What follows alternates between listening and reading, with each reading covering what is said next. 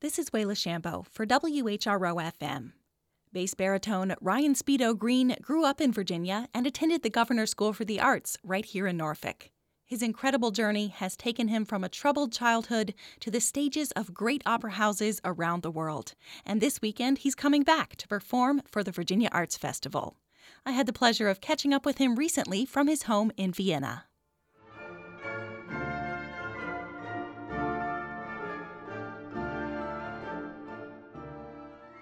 How does it feel to be coming back and performing here in Norfolk in Hampton Roads?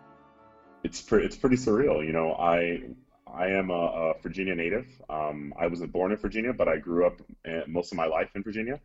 And the biggest changes in my life, the people who I met who affected my life the most outside of my, my mother, were my teachers and educators that I that I met in Virginia, as you know if you know my story. Mm-hmm. Um, from my from my special ed teacher in fourth and fifth grade to uh, Robert Brown and um, Miss, uh, Mr. Hughes, who, who is the principal of Governor's School for the Arts, and Robert Brown, who is my core teacher, and Alan Fisher, who is the head of the voice program at Governor's School for the Arts. Those three individuals were extremely important in my discovery of first of all of my of the love for opera the love i have for opera as well as discovering my voice and where i fit in in the operatic world. Yeah do you have a memory of any sort of particular moment where you felt like this is the thing that i really want to do well I, I mean i have a i have a i have a moment i talk about with anyone who asks me like why why opera? What made you love opera?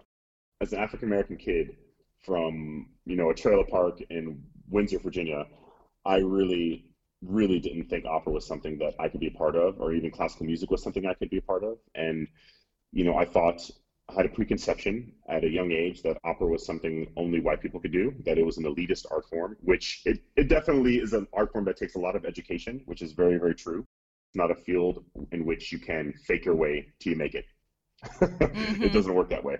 And um, but as a young adult, uh, I mean, sorry, young teenager, I didn't think that it was something even I could pursue. It wasn't something that, that people of color could do um, or even were accepted in. And when I got into Governor's School for the Arts, I still felt that way. And in my second year of Governor's School for the Arts uh, in Norfolk, Virginia, we took a trip to see an opera at the Metropolitan Opera in New York City.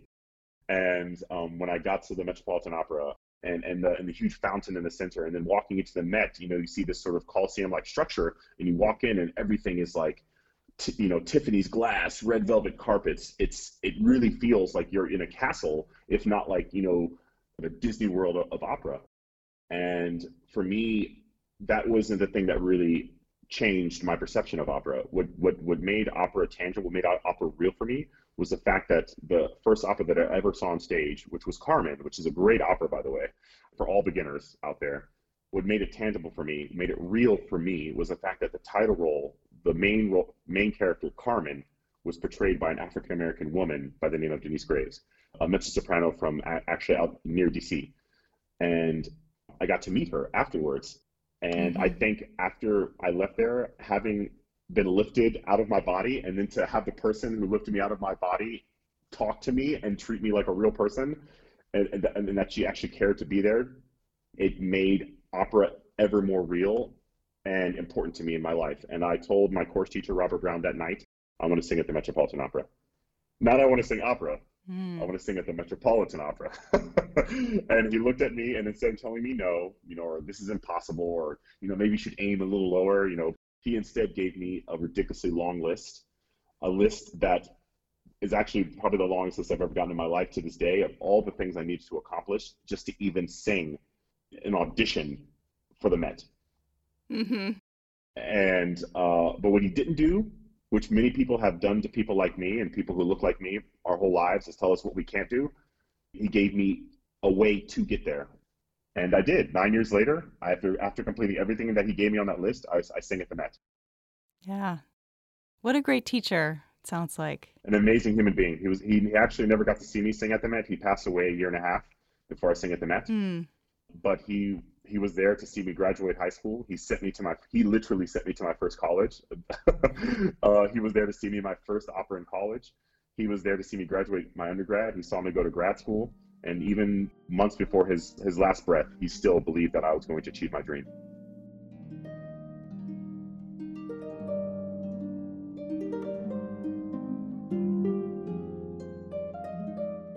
What kind of work needs to be done in the classical music world in order to make it more accessible to more people so that more kids can have that moment of saying, hey, this is something I can see myself doing?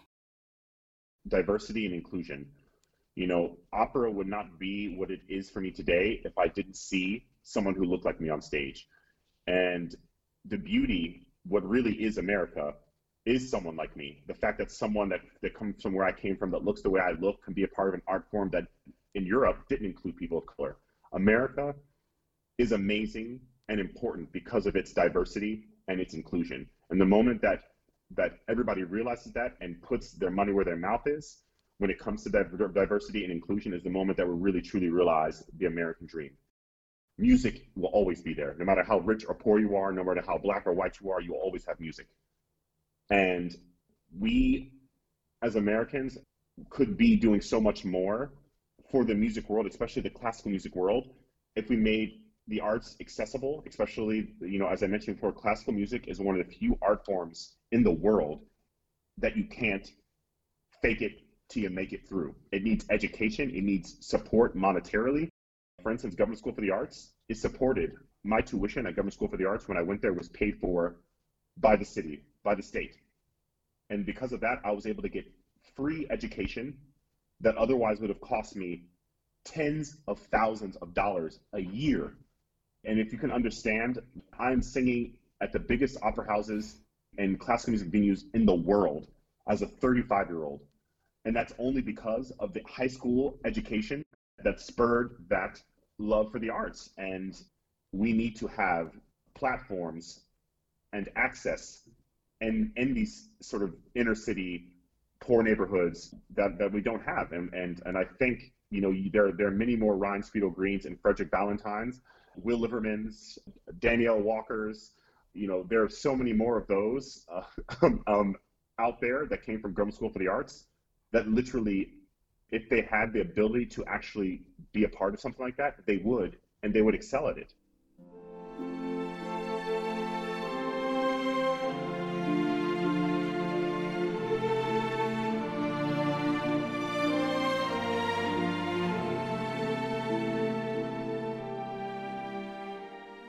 looking at your program for your upcoming concert here with Virginia Arts Festival, looks like a really mm-hmm. fun kind of opera's greatest hits sort of program. Is there anything on there that's a special favorite of yours that you're looking forward to singing?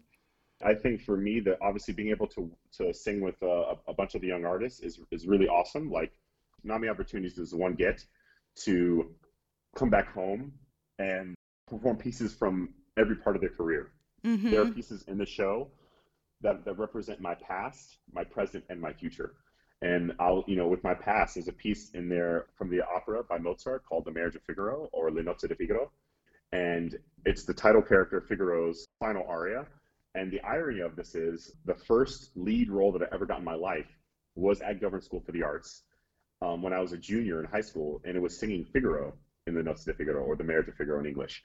And now I'm coming back singing singing the, the same aria that I sang at Governor's School for the Arts, but uh, with with the Virginia Symphony and the and the Arts Festival. But this time I'm singing it in the original language. When I first did, it, I sang it in English, mm-hmm. but now I'm doing it in the original language. And and also in this concert, I'm singing um, both the the aria that won me the Met competition, which changed my professional operatic career.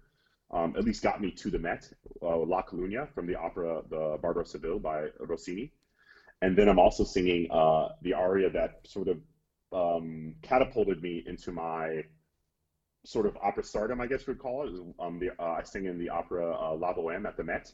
Um, I sing the role of Colline, and there's he has an aria at the end of the opera called uh, Vecchia Zimarra, um, where he sings to his coat, and I am singing this aria as well in this uh, concert.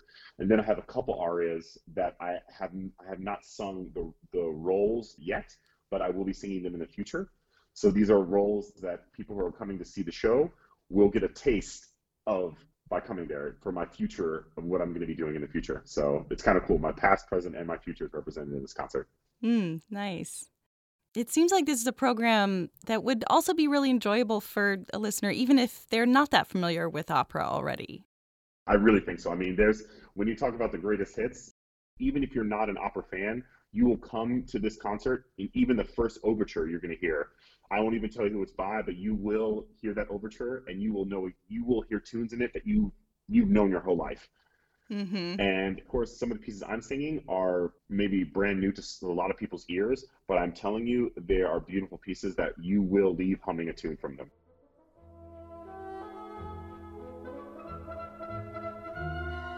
That was bass baritone Ryan Speedo Green, and he'll be performing this Saturday evening at 7:30 at Norfolk's Chrysler Hall with members of Virginia Opera's Emerging Artists Program and the Virginia Symphony, conducted by Adam Turner. Tickets and details are at vafest.org. For WHRO FM, I'm Wayla Chambo.